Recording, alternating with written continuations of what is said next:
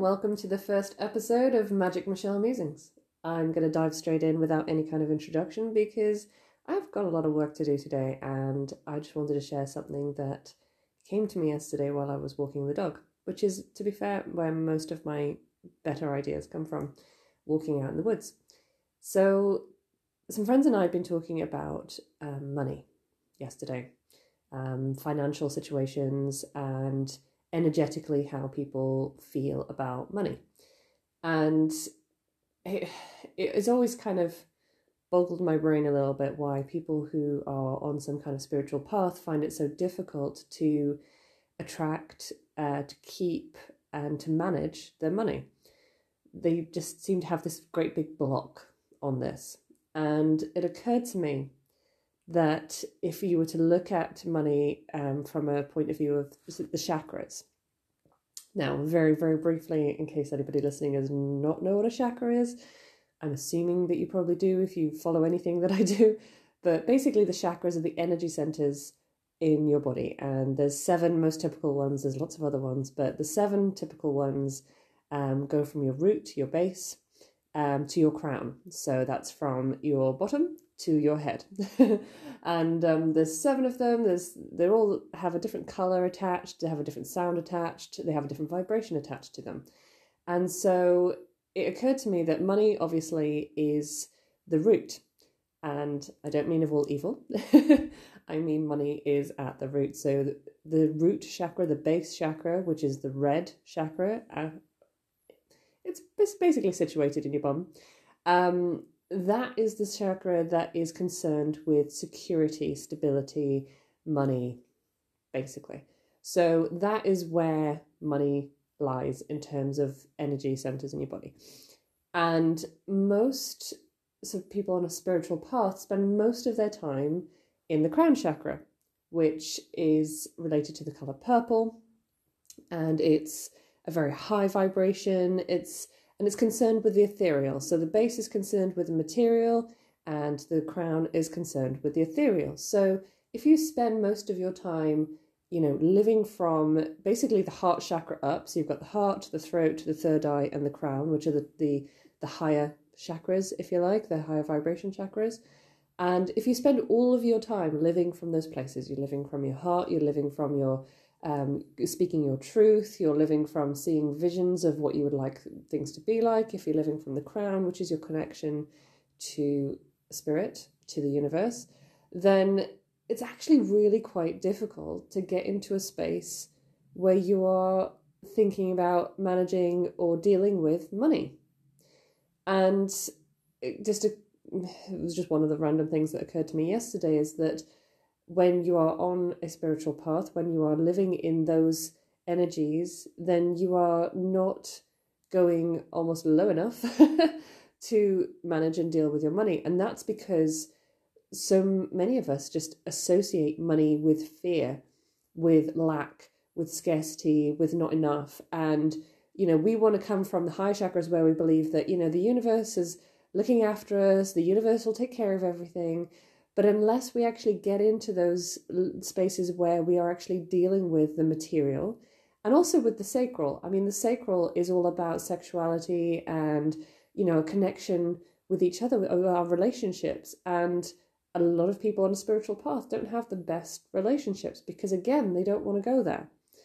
And empowerment is in the solar plexus chakra, which is the yellow, which is in the in the solar plexus, of course. And we they don't want to go down into those spaces. And those spaces are basically the foundation. They are the root. They are the base. They are the foundation for creating the life that you really want. They are the foundation for being able to have control and power over your own um, over your own life over what you want to do in your life. And without going into those spaces and without really you know, nurturing and nourishing those parts of us that we are mostly ignoring, then we're never going to be in a situation where, you know, the money is abundant because, yeah, okay, the universe, it does provide, it does look after us, but the base chakra is where you manage that abundance that is provided. You know, you have to actually look at it. You know, you have to look at your bank statements, you have to look at what money is coming in, what's going out, where are you spending it, why are you spending it.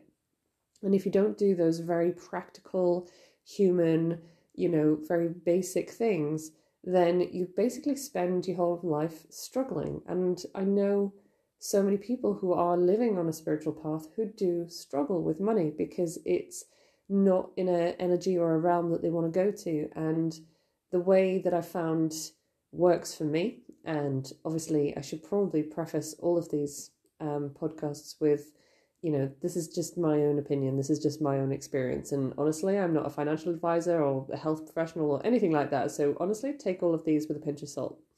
Um, but what works for me is to is to bring some joy into it. So when it comes to money, I you know I have to involve highlighter pens and stickers and you know paper and pretty pens or whatever it is that you find joy in you know bring that into that space. So i do my accounts every monday and i print out my bank statements. I highlight all of the different payments all the different things that i've spent. I write them down in my spreadsheet of all the different sections. So you know i spent that much on gifts that much on fuel that much on food. I spent that much on bills whatever it is, I spent that much on my business this month. And I work out exactly what I have spent my money on. I work out exactly where my money has come from. And then the little spreadsheet is a really simple Excel spreadsheet that you can get for free. It's called Simple Monthly Budget. And it creates this little graph and it tells you how much percentage of your income you have spent. and you know, most of the time I've spent over 100% of my income. I don't really know how that works sometimes, but that's, you know, that's the case. And um yeah, I just I bring some some fun into it. I I enjoy looking at the numbers and I kid you not and again, you know, take this how you will. I'm not a professional in this. I'm not an expert but from the moment I started to manage my money in this way, by each week sitting down and looking at it in detail and recording it, I've always had money in my bank account. Always. And before that, that was not always the case. There were many times when there was no money in my bank account, there was minus in my bank account. But since I started looking at it, really sitting with it, making friends with it, because at the end of the day, you know, money is there to serve us. Money is there to enable us to live the life that we want to live. You know, it's it's not there to scare us. It's not there to, um, I don't know. I it's all these thoughts and beliefs and feelings we have around money is what holds us back from creating whatever life that we want to live, from being able to help the people that we want to help, and the moment you make friends with it, the moment that you decide, you know what, I'm going to look it dead in the face and I'm going to really, you know, really just work with it, it makes just a massive difference. And obviously, of course, I always use EFT as well. So, you know, any resistance that you feel to looking at money, use EFT. You know, start doing the reprogramming, even though I'm terrified of looking at my money. I totally love and accept myself. And obviously, I can't show you how to do the EFT because this is audio only, but there are loads of videos on YouTube on how to do EFT on yourself, how to tap on the different parts of your body and to reprogram your thoughts around anything pretty much. But using it on money is a brilliant way to start because you will soon notice the changes in yourself. You will notice that you want to look at your finances. You will notice that you want to save some money you'll notice that you'll want to understand well, how come I'm making this much money, but it's all gone by the end of the month. So, yeah, I figure nine minutes is more than enough for you to listen to me wobble on for my first episode. But yes, think about money in terms of where it is in your body and where it is in your chakras. And don't be afraid to visit each one of those chakras and see what it's what's going on there you know once because my root chakra my my base was all over the place i was just not willing to go into that space every time i went anywhere near the root chakra i would just feel like i was drowning i would just feel like that there was no way out that there was no solution that there was no way around it and i really did have to work on reprogramming those beliefs to be able to you know look at my finances, look at the money in such detail. And now, genuinely, genuinely, I can't wait for Monday morning because I want to do my accounts. in fact, it usually gets to Sunday night and I'm thinking, I could do it now. um, but there's a lot of money that goes in and out on Mondays, so I tend to wait until Monday. But um, yeah, it's finding that, finding the joy in managing your finances because at the end of the day, you know, money doesn't want to be feared, money doesn't want to be hated, money doesn't want to be shoved at the bottom of your drawer or purse. You know, money wants to be celebrated. Money money is your friend. Money can help you. And I know if you're listening to this and you haven't got a lot of it and you're thinking, oh, shut up, it's fine for you. Believe me, I've been in a situation where I've had nothing. I've been in a situation where yeah, we well, we're not going to get into all that, but you know, there have been times where I haven't had somewhere to live. I haven't had enough money in my account to buy the most basic, basic necessities.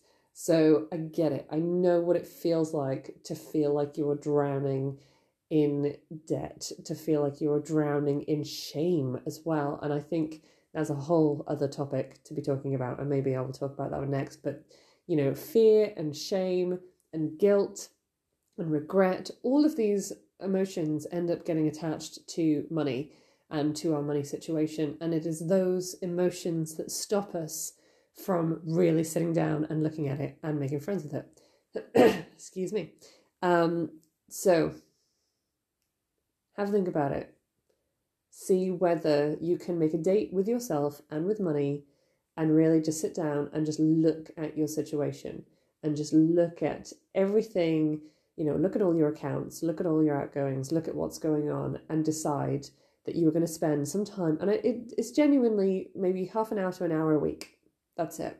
And if you're self employed, it's really helpful because I know my tax return takes me minutes at the end of the year because I've already got all the figures because I've been doing it all throughout the year.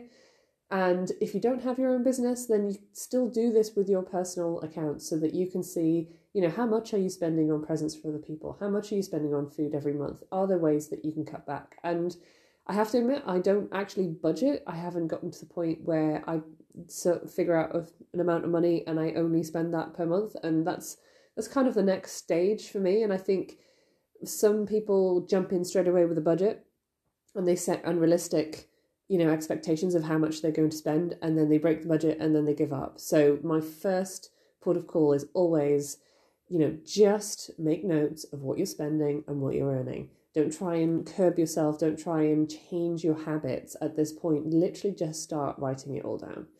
Because then after a few months you can say well actually on average i'm spending about this much on food so if i set my budget a slightly below that then i will start to save money.